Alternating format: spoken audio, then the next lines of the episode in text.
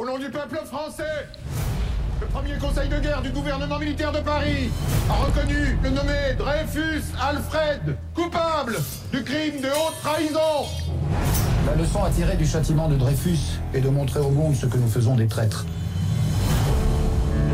Vous êtes désormais responsable du renseignement.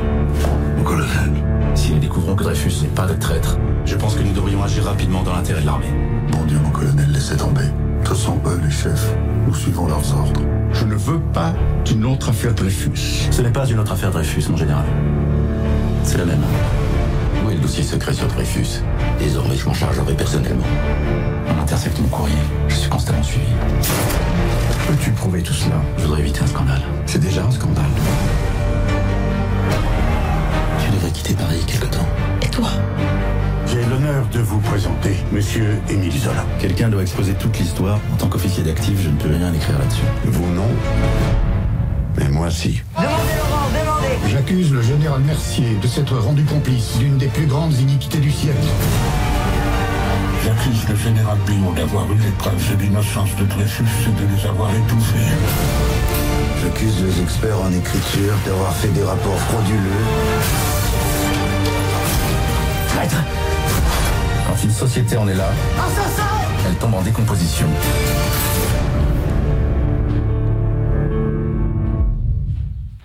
Bonjour à tous, Euh, on vient d'écouter le, le son de la bande-annonce du film de Polanski, de Roman Polanski, euh, J'accuse, d'Émile Zola.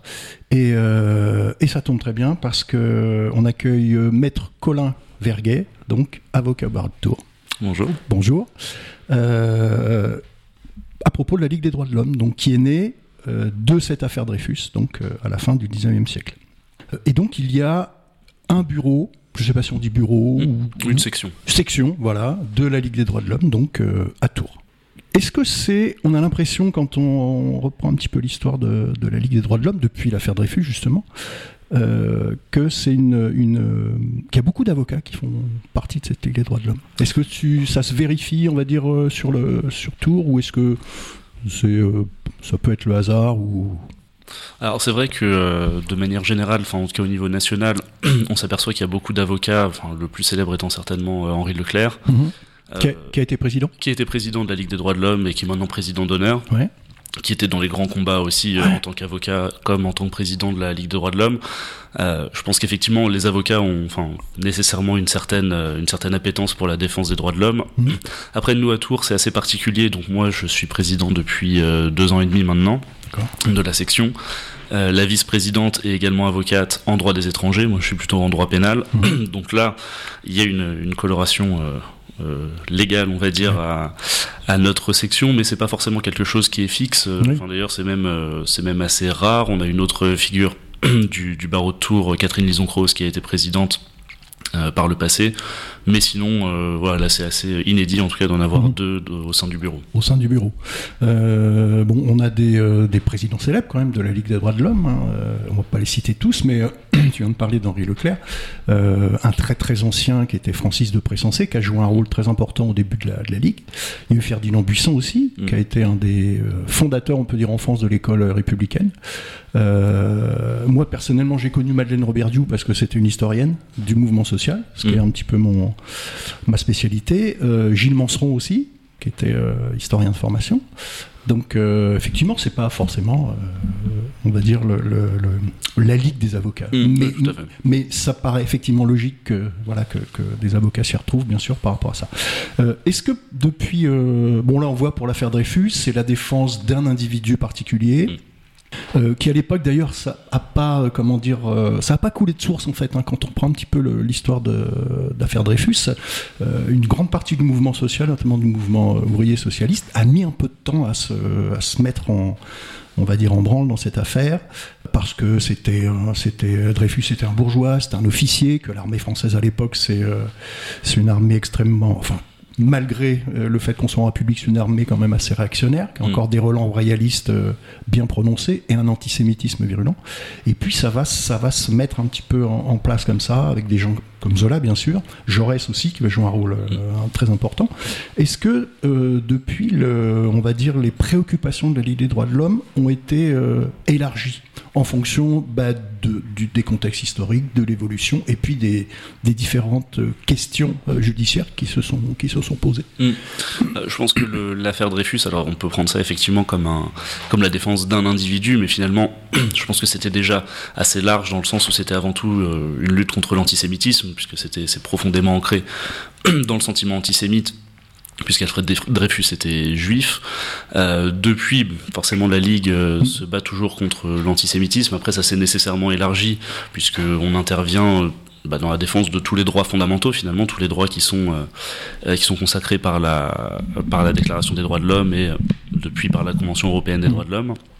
Donc aujourd'hui, on est vraiment dans la défense aussi bien de, enfin des, par exemple même des, terroristes, pour euh, ce qui est mhm. nouveau, quelques remarques notamment du ministre actuellement, mhm. euh, pour qu'ils aient droit à un procès équitable, des, la défense des droits euh, des sans-papiers par exemple, mhm. la défense, bon là plus récemment des manifestants, et puis de manière générale euh, le combat contre les, les dérives euh, justement liberticides de, de, tous les gouvernements, puisqu'on en retrouve euh, régulièrement. Mhm.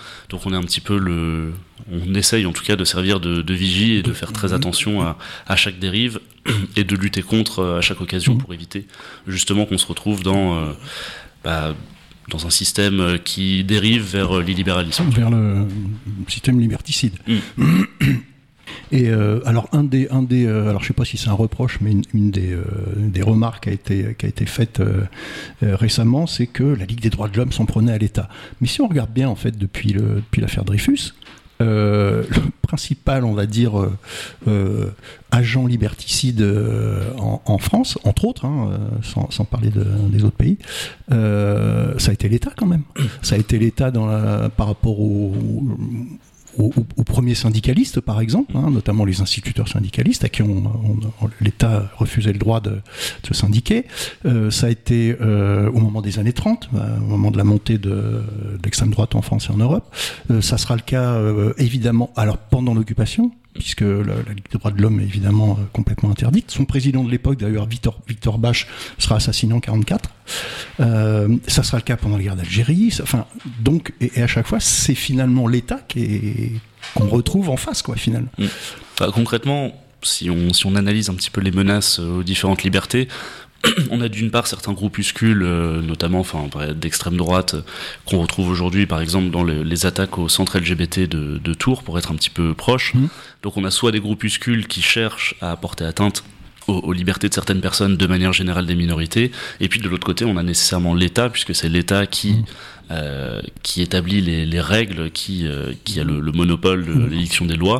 Donc forcément, ce sont les contraintes qui y sont issues de la loi qui ont tendance à être, euh, être liberticides. Alors, enfin, les reproches selon lesquels la Ligue des droits de l'homme s'attaquerait à l'État, c'est toujours assez particulier puisqu'on nous l'a reproché notamment à Sainte-Soline euh, bah avec euh, un raisonnement plus que biaisé disant mm. on a fait un arrêté qui interdisait les, les, armes par destination, la Ligue des droits de l'homme a attaqué cet arrêté, donc la Ligue des droits de l'homme souhaite que les manifestants soient armés contre les forces de l'ordre.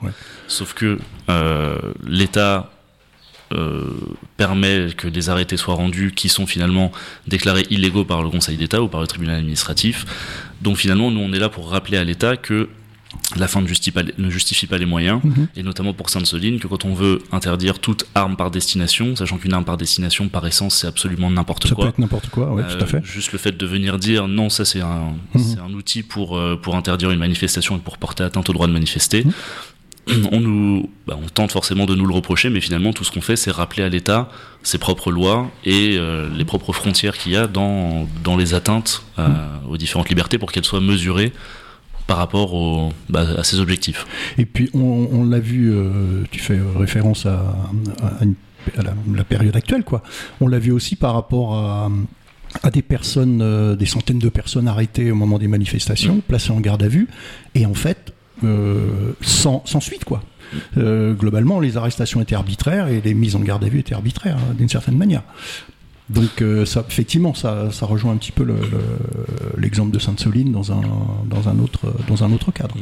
de toute façon, ce qu'on observe aussi, c'est que lorsqu'on a des mouvements sociaux, justement une, une, certaine rébellion vis-à-vis -vis de, de l'État ou en tout cas du gouvernement en place, on a des manifestations qui peuvent alors être plus ou moins radical, sachant que euh, on parle rarement en fait de toute la partie pacifiste. Euh, Et mais donc, on, c'est là qu'on a le plus de dérives puisqu'on obtient des espèces de lois, parfois des lois d'exception, euh, ou des arrêtés, encore une fois, qui sont rendus euh, la veille ou le jour même, ce qui empêche de les attaquer en justice, pour étouffer finalement le mouvement social. Et on le voit bien avec euh, ces arrestations qui sont finalement des arrestations préventives.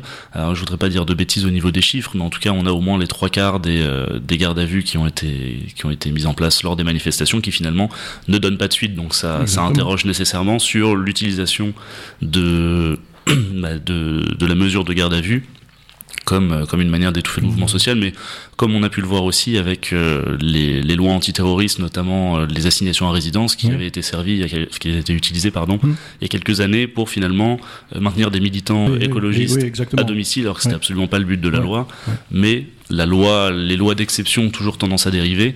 Puis on l'a vu encore récemment euh, avec l'utilisation de lois antiterroristes pour interdire les, euh, je cite, disp- dispositifs sonores portatifs, Oui. c'est-à-dire interdire des casseroles sur la base d'une loi antiterroriste. Donc justement, ça démontre que à chaque fois qu'on nous dit que telle loi est justifiée par un contexte particulier, nous on intervient en disant attention, les lois ne sont jamais euh, circonscrites à un contexte particulier, le contexte évoluera, les lois resteront, et on voit qu'elles sont facilement instrumentalisées pour finalement des, bah, des, des buts qui sont totalement étrangers à l'objet de la loi euh, initiale. D'ailleurs, les lois, euh, on va dire, d'exception euh, euh, qui datent des, des attentats d'il y a un certain nombre d'années, elles, elles sont toujours euh, en place finalement en Mm. vigueur. Il n'y a pas eu de, ni de modification, ni de suppression. euh, Ah non, non, hein, c'est L'état d'urgence, l'état d'urgence avait donné voilà. beaucoup de pouvoir à l'État dans un contexte d'attentat terroriste. L'état d'urgence a été repoussé, repoussé, repoussé. Finalement, l'État ne souhaitait pas relâcher tous ses, toutes ses prérogatives. Et donc, ce qu'on a fait, c'est inscrire la majorité des mesures de l'état d'urgence dans la loi. Et aujourd'hui, on vit en partie sous un, un état d'urgence permanent. Et euh, on est soumis à des lois qui finalement n'avaient vocation à s'appliquer que dans un contexte euh, restreint, très particulier, aussi bien au niveau des, des faits qu'au niveau du temps, avec des, des, des périodes qui étaient renouvelables, justement pour éviter qu'elles soient inscrites dans le droit commun. euh, Et malheureusement, c'est bien dans ce- cette situation-là qu'on se retrouve aujourd'hui. Et par rapport à ça, donc, euh, euh, est-ce que l'action de la Ligue des droits de l'homme, c'est, euh, on a vu, c'est la vigilance, c'est le, rappel à un certain nombre de, principes fondamentaux quand même. hein. Euh, est-ce que c'est, on va dire, est-ce que ça, se redit donc par des communiqués? Est-ce que ça se traduit, on va dire, sur le, plan judiciaire par d'autres, actions alors ça peut être par rapport au Conseil d'État ou à d'autres, structures. De manière générale, effectivement, c'est soit euh, on se retrouve soit devant le Conseil d'État, puisque le droit administratif, c'est lorsqu'on attaque l'État lui-même, soit devant la Cour européenne des droits de l'homme, lorsque ça doit euh, aller jusque-là. Après, les, les, les actions de la LDH, elles sont, elles sont nombreuses, et euh, puis pour... euh, pour euh, rappeler un petit peu justement le lien avec les avocats, on s'aperçoit que les actions de la Ligue des droits de l'homme sont souvent menées avec les deux le syndicat des avocats, qui est le syndicat des avocats de France, celui qui est classé à gauche, et le syndicat de la magistrature, qui est le syndicat aussi euh, classé à gauche. Donc on, voilà, on retrouve toujours ces actions qui sont menées, euh, qui sont menées euh, en- Conjointement, peu, exactement euh, ouais, conjointement. Euh, et c'est finalement c'est extrêmement varié. Encore une fois, on a des des attaques contre bah, le traitement des, des étrangers. Il y a beaucoup d'actions, notamment avec l'Observatoire international des prisons, contre Mhm. les conditions de détention Mhm. euh, contre lesquels il faut lutter, lutter, lutter, ouais. lutter. Après, les actions sont vraiment, euh, enfin, dès qu'un dès qu'un sujet Mhm. s'y prête, dès qu'on voit une liberté euh, bafouée, à ce moment-là, de toute façon, on a le, on a la possibilité d'agir de par euh, l'objet de l'association finalement. Ouais. Et tu parlais de, la question des, des, des prisons. Moi, je sais que ça fait des années, des années, des années que, que je lis des rapports qui sont faits sur l'état des prisons en France, sur la, la, la situation des, des prisonniers, euh, euh, des documents français, mais des documents aussi étrangers, avec des, des visites, avec des observations. Ça- on a l'impression que ça, ça n'avance pas d'un iota. Est-ce que toi, de ton côté, tu, tu vois que ça pu évoluer, qu'il y a des choses prises en compte euh, à ce niveau-là ou... Ça, ça évolue euh, vraiment, vraiment petit à petit. Alors, Ouais. nous, en tant qu'avocats, on est, enfin voilà, les, les prisons, on les voit. On a des clients qui nous, qui nous font part de leurs conditions de détention. La réalité, c'est que euh, on a une surpopulation carcérale qui reste dramatique, euh, qui est, euh, alors au niveau des maisons d'arrêt, puisque c'est le pire, je crois, à 180%. À Tours, on est à plus de 200%. Euh, dans des prisons qui sont souvent vétustes. Donc les pourcentages que tu, dont tu fais état là, c'est par rapport à la, à la, à la capacité, par exemple, d'une, je sais pas moi, d'une cellule ou de Ouais. quelque chose comme ça. hein. Tout à fait. Le, Ah, le principe de la loi, c'est l'encellulement individuel. Hum. En pratique, euh, les cellules sont doublées, parfois Voilà. triplées, Voilà. avec des matelas au sol, euh, Mhm, dans mhm. une cellule qui, de manière générale, fait 9 mètres carrés. Ouais. Avec, euh, avec armoire, avec lit. Donc ça laisse très très très peu de place pour circuler, sachant que les détenus, ils restent souvent, sauf cas d'activité, 22 heures sur 24. Donc euh, ouais, ça avance petit à petit, comme tu dis, c'est pas encore. Bah, et les réponses gouvernementales sont toujours de construire des places, alors Ouais. sachant qu'on sait pertinemment que lorsqu'on construit des places, on les remplit. Bah oui. On sait depuis euh, des décennies que, euh, de par les études sociologiques, criminologiques, que finalement la prison, euh, alors elle a une visée punitive puisque on, ça a été, il a été établi par la Cour européenne des droits de l'homme que ça s'assimilait, en tout cas dans les conditions actuelles, à un traitement inhumain et dégradant. Donc clairement l'aspect punitif, il est, il est marqué.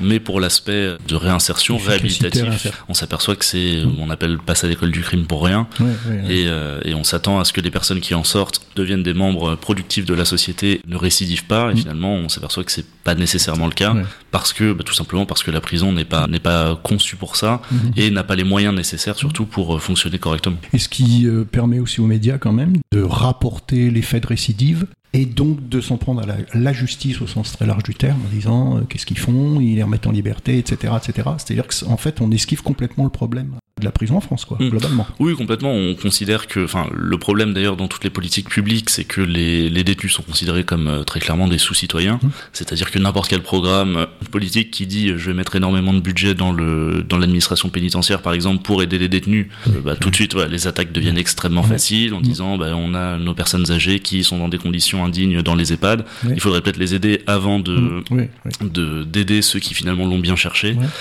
Euh, c'est extrêmement Mhm. problématique problématique au niveau de des politiques publiques et du enfin du populisme en fait qui peut s'en saisir extrêmement Mhm. facilement. C'est du pain béni, quoi, entre guillemets. Ouais, hein, est- Par rapport à, à la, la LDH donc sur, euh, sur Tours, Mhm. est-ce que on- on- tu peux nous dire un petit peu quels sont en- actuellement ou, de manière générale un petit peu les, les, euh, comment dire les, euh, les, les- les terrains d'action j'allais dire Mhm. Euh, est-ce que est-ce que c'est est-ce qu'il y a des j'imagine que ça peut être propre aussi à des départements où il n'y a pas forcément les mêmes euh, les mêmes sujets de préoccupation ou les mêmes euh, Concrètement, le il y a vraiment une différence entre l'action du non ce qu'on appelle du national et l'action des sections locales puisque déjà seul le national a la personnalité morale, c'est-à-dire que c'est la seule qui peut aller en justice. d'accord Nous en tant que section, on peut pas attaquer un arrêté ou quoi que ce soit. Après on peut faire appel Après, au national qui Voilà. qui en général se pour informer apporter les contributions etc C'est ça, et puis se, joignent à nous, on a déjà pu faire une action. Donc faire euh, remonter un petit peu le. C'est ça. Nous, à notre niveau, bah, forcément, les combats sont propres au département. On a notamment euh, interpellé plusieurs élus sur les mesures de vidéosurveillance qui sont élargies malgré d'ailleurs des promesses de campagne euh, qui disaient le contraire. Euh, sachant qu'on a un rapport de la gendarmerie nationale euh, d'il y a quelques mois, euh, justement sur l'efficacité de la vidéosurveillance, qui conclut au fait que finalement ça, ça a un, un intérêt très limité par rapport surtout au fonds que ça mobilise. Donc on a interpellé plusieurs élus sur ce point-là. Euh, on fait des permanences juridiques pour des aides qui, alors, qui s'adressent finalement surtout aux étrangers qui ont besoin de, euh, de connaître leurs droits, et, Mhm. ce qui est souvent compliqué. On fait plutôt, enfin beaucoup de d'actions de sensibilisation, par exemple Mhm. euh, dans des écoles sur la mise en place d'expositions, récemment dans un lycée professionnel pour euh, voilà pour parler de différents droits de l'homme et sensibiliser un petit peu euh, les personnes à ça. Mhm. Après, de manière générale, on, bon là avec les manifestations, on est particulièrement vigilant et notamment euh, vis-à-vis, là comme on peut le voir, des attaques euh, contre certaines minorités, contre euh, là le centre euh, LGBT qui, a, qui était victime d'une attaque extrêmement inquiétante. Mhm. Donc on se joint aux différents combats sociaux. Après, c'est vraiment aussi propre à à chaque membre de l'association ou même des, des personnes extérieures. C'est-à-dire que n'importe qui qui veut nous alerter sur une problématique particulière sur laquelle on peut travailler, euh, c'est avec euh, grand plaisir. Et même au sein du bureau, voilà, moi nécessairement de par mon travail, je suis plus sensible à tout ce qui est conditions de détention Mhm. et, euh, et l'aspect euh, judiciaire, en tout cas traitement judiciaire des personnes. Mhm. Mais euh, voilà, on a des membres, comme je disais, notre vice-présidente qui est axée sur le droit des étrangers, euh, notre secrétaire qui justement est très attaché aux questions de, de vidéosurveillance, l'utilisation des des drones en manifestation. Enfin, on a plein de sujets finalement. Chacun se saisit un petit peu. Oui, vous avez une sorte de partage en fait des euh, des, centres d'intérêt de, la LDH. Quoi. Oui, c'est ça, parce que le but pour être efficace, de toute façon, c'est de, travailler sur quelque chose qui, qui est nécessaire, mais qui nous plaît, sur lequel on a une certaine appétence. donc, euh, donc c'est assez variable, mais ça dépend aussi de ce qu'on nous signale, de, de, de l'activité aussi du département. On a une on a agi euh, récemment sur un projet à l'île Bouchard de, euh, mené par une entreprise qui s'appelle Monasphère ah de construction d'un finalement d'un village catholique euh, plus ou moins intégriste, en tout cas pour avoir une communauté très fermée. Oui, voilà, c'est ça. donc on a bah, on a fait partie d'un collectif. De l'île Bouchard justement pour euh, bah pour bloquer cette initiative. Alors finalement c'est la, la, préfète qui a utilisé, enfin, qui a refusé le permis de construire. Euh, on mm. imagine un petit peu sur la pression de, de l'opinion, mais voilà ça c'est quelque chose par exemple qui est qui est très très propre au département. Oui. Euh, voilà, on, on, on, porte à notre connaissance ce genre de projet, ce genre d'événement, et on s'en saisit et mm-hmm. puis on essaye de, de participer en tout cas à la lutte sur ces points-là. D'accord. Euh, par rapport, alors ben justement par rapport à, ce, à ce, cette affaire de, de Bourgueil là, donc euh, le, le, si je suis ton raisonnement précédent, donc vous sur le 37 avez fait remonter euh, des infos au national. Euh, je veux dire, sur quel euh, point s'est appuyé la préfète parce que refuser le permis de construire, c'est bien. Est-ce que c'est pas aussi éviter de poser la question de c'est pas n'importe quel permis de construire quoi? Est-ce que ça permet d'évacuer le problème euh, sans trop prendre position? Oui, je, pense qu'il y a de ça. Alors après sur ce point-là, c'était notre difficulté. On a fait, on, enfin on a sollicité le national en tout cas parce qu'il y a aussi toute une cellule juridique pour réfléchir sur les différents moyens légaux. Mmh. pour lutter contre, ce qui finalement était très compliqué. Euh, donc on n'a pas on n'a pas trouvé d'axe qui permettait de, euh, de, de bloquer le projet puisqu'il y avait quelques comment dire quelques manipulations de la part des, des promoteurs du projet qui ne disaient pas que c'était réservé aux catholiques, mais qui finalement euh, euh, mettaient les logements à des prix euh, complètement prohibitifs, ce qui fait mhm. que les seules personnes qui étaient susceptibles d'intéresser, c'était ceux qui voulaient vraiment être là dans cette communauté. Mais donc ça crée des, des, problèmes qui étaient qui trouvaient pas forcément de solution légale. Mhm. Donc là, on a vraiment euh, participé à un collectif de l'île Bouchard avec des associations euh, locales pour finalement avoir une action plus médiatique et, euh, et faire appel au pouvoir public. Mhm. Mais ce projet-là en, en, particulier euh, n'a pas été combattu par la voie du droit, mais plutôt par la voie de l'opinion publique. Et effectivement, mhm. alors la décision de, de la préfète est peut-être euh, motivée en droit, mais on s'imagine aussi que c'est une manière de mettre un terme au projet sans avoir à trouver De, de, base légale un, mhm. un, problème qui finalement euh, est très complexe sur ce point-là. Ouais, ouais. Euh, alors, euh, on va en parler aussi parce que c'était quand même d'actualité. Hein. On a euh, euh, la Ligue des droits de l'homme qui est quand même, euh, on va dire, un des fleurons de la défense des libertés démocratiques en France depuis plus d'un siècle. Elle a été attaquée une première fois sous Vichy, évidemment. Mm. et puis elle vient de l'être à nouveau par notre ministre de l'Intérieur. Ben, on va écouter un petit peu le, ce qui s'est passé avec l'intervention d'une sénatrice par rapport à, aux propos de Darmanin. La question sera particulièrement solennelle elle concerne la République, la défense des libertés et des droits. Le ministre de l'Intérieur, M. Darmanin, a menacé de manière à peine voilée la Ligue des droits de l'homme de sanctions financières. Il a déclaré, il faut être précis, je ne connais pas la subvention donnée par l'État, mais ça mérite d'être regardé dans le cadre des actions menées. Madame la Première ministre, les choses sont claires. Votre ministre de l'Intérieur envisageait sans sourciller remettre en cause les subventions à la LDH car cette dernière avait exercé un rôle d'observateur de vérification du respect des libertés et des droits à Sainte-Soline ou sur d'autres théâtres d'affrontement de tension. Ces menaces sont d'une gravité insupportable. Pouvez-vous accepter qu'un ministre de la République envisage de porter atteinte à une association qui est l'honneur de cette dernière? La Ligue des droits de l'homme, vous le savez, mais je le rappelle, a été créée pour défendre un innocent victime de l'antisémitisme et de la raison d'État le capitaine Dreyfus. Elle a entendu d'emblée, elle a étendu d'emblée son action à la défense de tout citoyen victime d'une injustice ou d'une atteinte à ses, droits, à ses droits. Dès le début du XXe siècle, seule, elle porta la justice sociale et les droits des travailleurs.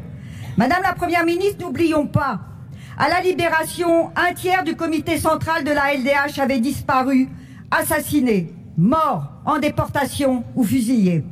Victor Bach, son président, fut assassiné en 44 avec son épouse Ilona par la milice et les nazis. Tout au long du XXe siècle jusqu'à nos jours, cette grande association exerça avec vigilance et humanisme le contrôle des excès des pouvoirs publics. Sans elle et d'autres vigies, l'autoritarisme nous guette peut prendre le dessus. Avec mille personnalités qui ont déjà signé une tribune publiée ce jour dans l'Humanité, nous le disons fermement. Ne touchez pas à la Ligue des droits de l'homme. Je vous demande, Madame la Première ministre, d'affirmer sans ambiguïté qu'aucune menace ne pèse sur elle. Je vous demande d'affirmer devant le Sénat que vous désavouez les propos de votre ministre de l'Intérieur.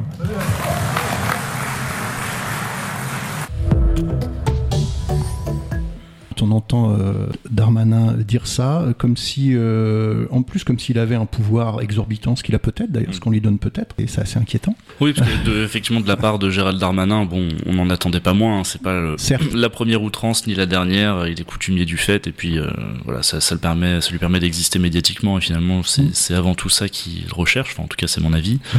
Mm-hmm. Dans un but. Oui, dans un but. À moyen terme. Hein. Oui, tout à fait. Concernant euh, Elisabeth Borne, effectivement, on, espérait qu'elle puisse désavouer ses propos, euh, voilà, comme une outrance de plus. Euh, malheureusement, enfin, non seulement elle a tourné autour du pot, mais elle a fini par, par dire qu'elle elle rejoignait totalement les propos de Monsieur Darmanin, qu'elle ne comprenait plus certaines des positions de la Ligue des droits de l'homme, qu'il y avait une espèce de d'aveuglement vis-à-vis de l'islamisme radical contre vis-à-vis duquel on serait complaisant enfin les menaces auxquelles on est habitué de la part d'autres organismes que le gouvernement et mmh. encore moins la première ministre donc c'est très inquiétant, d'autant que ce qu'on nous reprochait à ce moment-là, c'était l'action de la LDH à Sainte-Soline, mmh, mmh.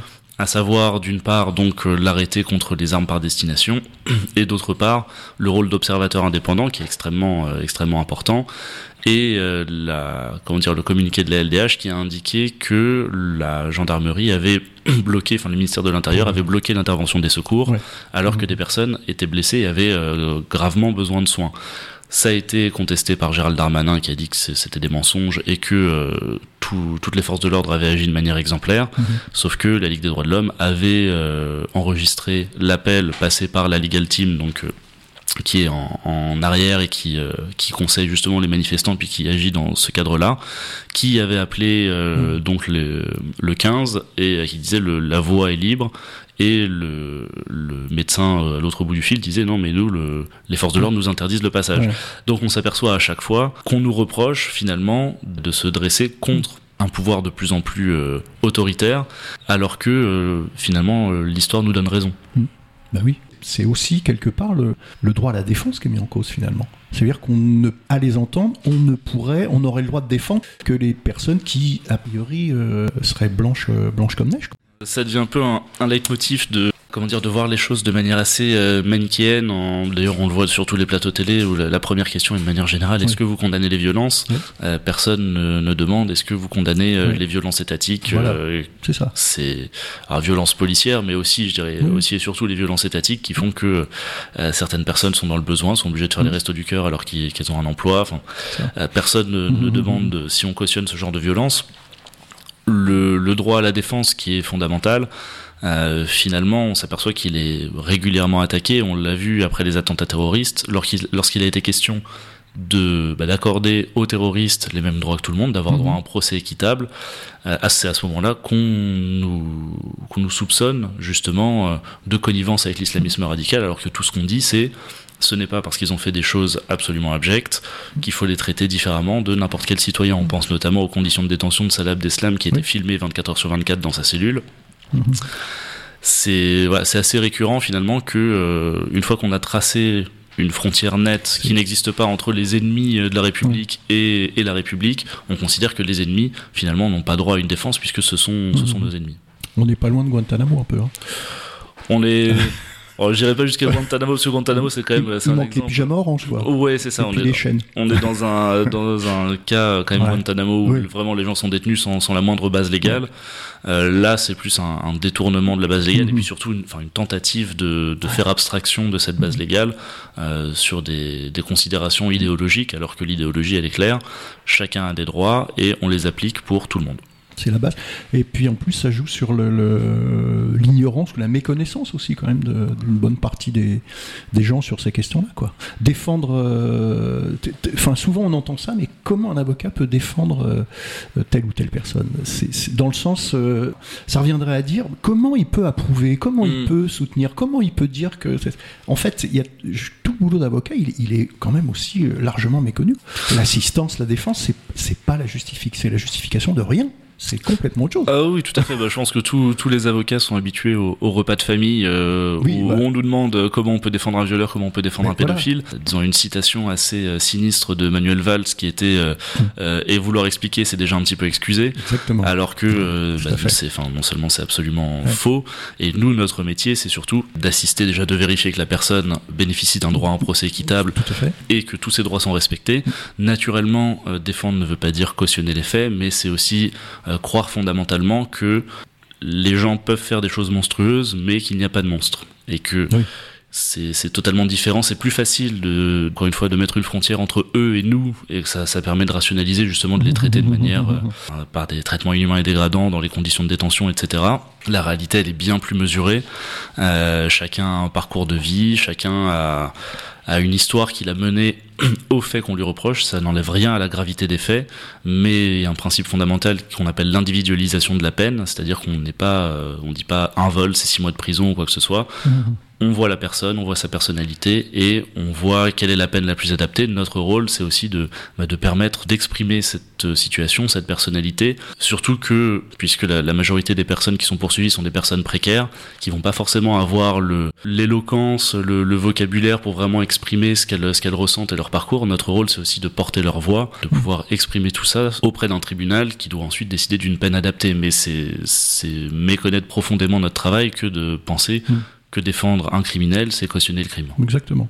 Tu, tu parlais des, des personnes précaires, effectivement. Donc, est-ce que le- la prison, c'est pour les précaires et le bracelet électronique, c'est pour les riches? Fond de- un fond de vérité dans, la- dans le sens où le bracelet électronique est accordé à des personnes qui ont euh, alors, plusieurs garanties au niveau du travail, au niveau du logement. euh, donc forcément, quand on a tout de suite son chez-soi et qu'on a un emploi, euh, le, le bracelet électronique est, est bien, bien plus facilement euh, donné. Donc c'est plutôt, je dirais, le- l'environnement euh, social, sociétal qui fait que euh, qu'on a une certaines inégalités à ce niveau-là. Après, c'est pas c'est pas non plus les, les juges qui euh, qui sont complaisants vis-à-vis de Oui. des personnes des personnes plus aisées. Euh, on voit aussi que alors, il y a quand même euh, une justice à deux vitesses. On voit avec le cas Sarkozy, lorsque le parquet dit que c'est euh, que l'histoire de corruption euh, par un ancien président de la République est une des affaires les plus graves de la République, avant de requérir finalement euh, un bracelet électronique. Donc on a on a quand même une voilà une inégalité euh, enfin sur ce point-là qui fait que de toute façon il suffit d'aller dans une prison pour voir que euh, on a avant tout des, des jeunes hommes précaires euh, plus que plus que des- de la délinquance en Ouais. col blanc. On va peut-être euh, passer un, un tout petit clip de, de la LDH, justement, euh, sur, euh, bah, qui, qui précise un petit peu le, le rôle de cette association. Les hommes naissent et demeurent libres et égaux en droit. Ou presque. Dans le monde entier, les droits de l'homme restent une offre soumise à conditions. En France aussi, liberté, égalité et fraternité. C'est comme les licornes. On aimerait beaucoup vous dire que c'est une réalité, mais on préfère vous dire la vérité, c'est pas gagné. Pour les licornes, on ne peut pas grand chose. Pour la défense des droits et des libertés, en revanche, nous, on essaie. Nous, c'est la LDH, pour Ligue des droits de l'homme. On aimerait vraiment dire avec vous, les hommes naissent et demeurent libres et égaux en droit, et que ça soit pas une offre soumise à conditions.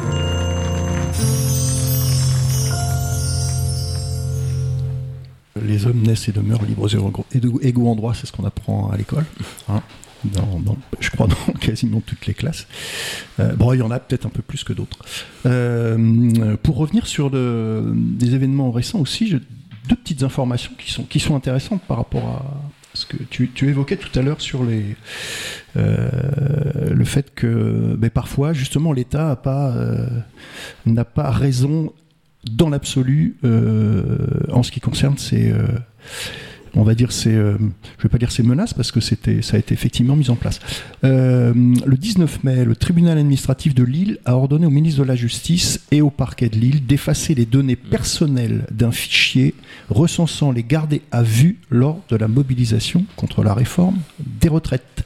Et le tribunal condamne l'État à verser 3000 euros au syndicat des avocats de France, à la Ligue des droits de l'homme et à l'Association de défense des libertés constitutionnelles qui avait saisi la justice. Et puis un deuxième point qui va dans le, comment dire, dans la, dans la suite du premier, c'est à Toulouse, au lycée Berthelot. Donc le 26 avril dernier, une centaine d'établissements scolaires de Toulouse et de sa banlieue ont reçu un mail de deux policiers entre guillemets, correspondant sécurité école, je cite, à la demande des services de renseignement et pour effectuer un bilan sur cette journée, nous vous sollicitons pour connaître le pourcentage d'absentéisme le vendredi 21 avril lors de la fête de l'Aïd.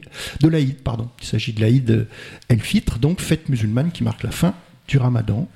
Et cette demande aura été effectuée sur directive du renseignement territorial. Donc la Ligue des droits de l'homme de Haute-Garonne est scandalisée. Faut-il rappeler aux fonctionnaires que la liberté de conscience et la liberté de culte sont garanties par l'État? Et on apprenait ensuite qu'un dispositif identique avait été mis en place dans l'Académie de Montpellier.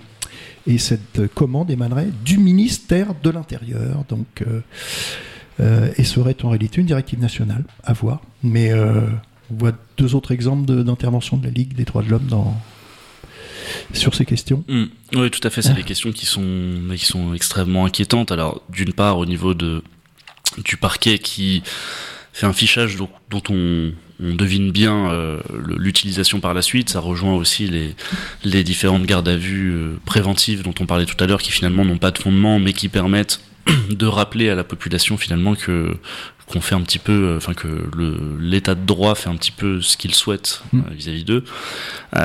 et puis cette, cette directive, alors, qui émanerait du ministère de l'Intérieur, en tout cas, faire appel à en plus des enseignants pour un fichage sur la base de convictions religieuses. Mmh. Euh, alors le fichage euh, sur la base de convictions religieuses a quand même une histoire assez euh, mmh. assez sinistre en France.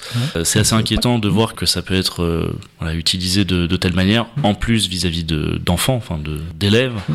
Ça montre effectivement notre rôle et, et le rôle d'autres associations pour surtout ne pas laisser passer ce genre de choses, et puis les médiatiser aussi pour le porter à la connaissance du public et permettre leur des décisions qui intiment donc là au parquet d'arrêter tout de suite ce fichage. le, mot fichier fait euh, référence maintenant à chaque fois qu'on utilise le mot fichier, hein, notamment en éducation nationale, il y a toujours l'ombre du fichier qui a permis euh, la rade du Veldiv quand mmh, même. Hein. tout à fait. Euh, établi par des policiers français. Et euh, donc c'est, mais c'est effectivement inquiétant. Alors ce qui peut être aussi inquiétant, moi je parle de mon point de vue de, de prof, c'est euh, j'espère qu'aucun prof ne se livre à ça. Hmm. Bah, L'impression qu'on a en tout cas, c'est que euh, les, les, professeurs sont, se sont tout de suite dit euh, non mais qu'est-ce qu'on nous demande Il est hors de question de faire ça. Et c'est eux qui ont fait remonter immédiatement. Donc ça c'est c'est extrêmement rassurant en mhm. tout cas que le monde de, de l'éducation ne soit pas ne soit pas complice de ce genre d'agissement et que que leur intérêt, puisque ça reste de manière générale aussi des métiers à vocation au service des élèves, mm. et que l'intérêt des élèves prime sur des directives arbitraires de l'État. Oui, tout à fait. Euh, bon, bah, on a fait un petit peu le tour, rapide bien sûr, hein, on pourrait euh, passer des heures sur, euh, sur cette question-là et revenir sur l'histoire de la Ligue et, puis, et tous ces combats. moi, j'ai un, deux, trois petits conseils de lecture.